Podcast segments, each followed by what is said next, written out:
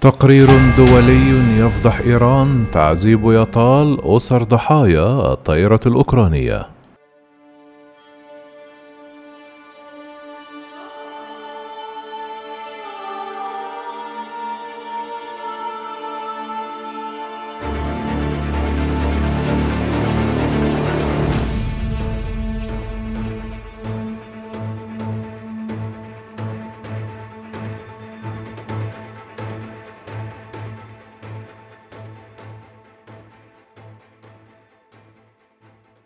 لا تزال قضية الطائرة الأوكرانية التي أسقطها الحرس الثوري الإيراني العام الماضي وعلى متنها 176 راكبا فوق العاصمة طهران تتفاعل حتى اليوم.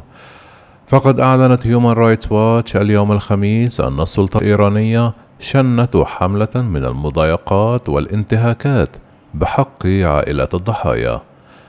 ما بين أكتوبر من عام 2020 ويناير 2021 تحدثت هيومان رايتس واتش إلى 31 من أفراد عائلات الضحايا وأشخاص لديهم معرفة مباشرة بمعاملة السلطات الإيرانية للعائلات. وقالوا أن الأجهزة الأمنية الإيرانية احتجزت تعسفيا واستدعت واستجوبت بشكل مسيء بل وعذبت وأساءت معاملة أفراد عائلات الضحايا بأشكال أخرى. كما لم تعد الجهات المسؤولة ممتلكات الضحايا إلى أقاربهم وتدخلت في مراسم الدفن والتأبين في محاولة على ما يبدو للحد من جهود المساءلة وذلك وفقا ما ذكرت المنظمة الدولية في تقريرها.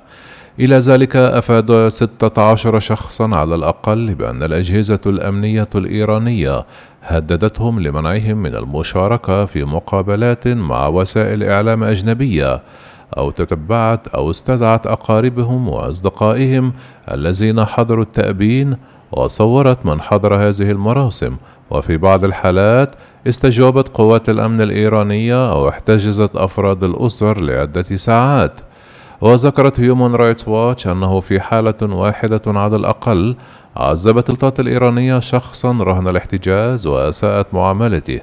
وفي حالة أخرى طلب رجال أمن يرتدون ملابس مدنية مقابلة أحد أفراد أسرة.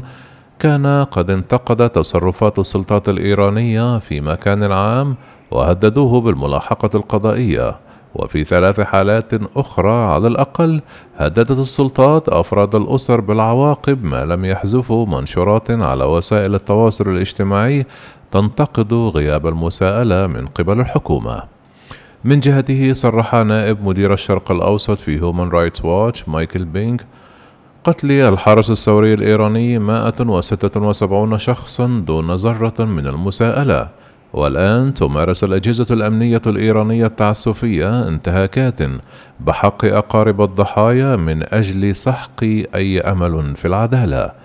كما تابع بدلا من محاولة استعادة ثقة الناس من خلال تحقيق شفاف وإنصاف العائلات تسكت السلطات الإيرانية مجددا الجهود الرامية إلى تحقيق المساءلة. إلى ذلك أضاف على جميع الحكومات المشاركة بالتحقيق في إسقاط الطائرة الأوكرانية ضمان حماية حقوق عائلات الضحايا للسعي إلى مساءلة حقيقية بما في ذلك تحميل المسؤولية الجنائية للمتورطين وتقديم تعويضات مناسبة للعائلات.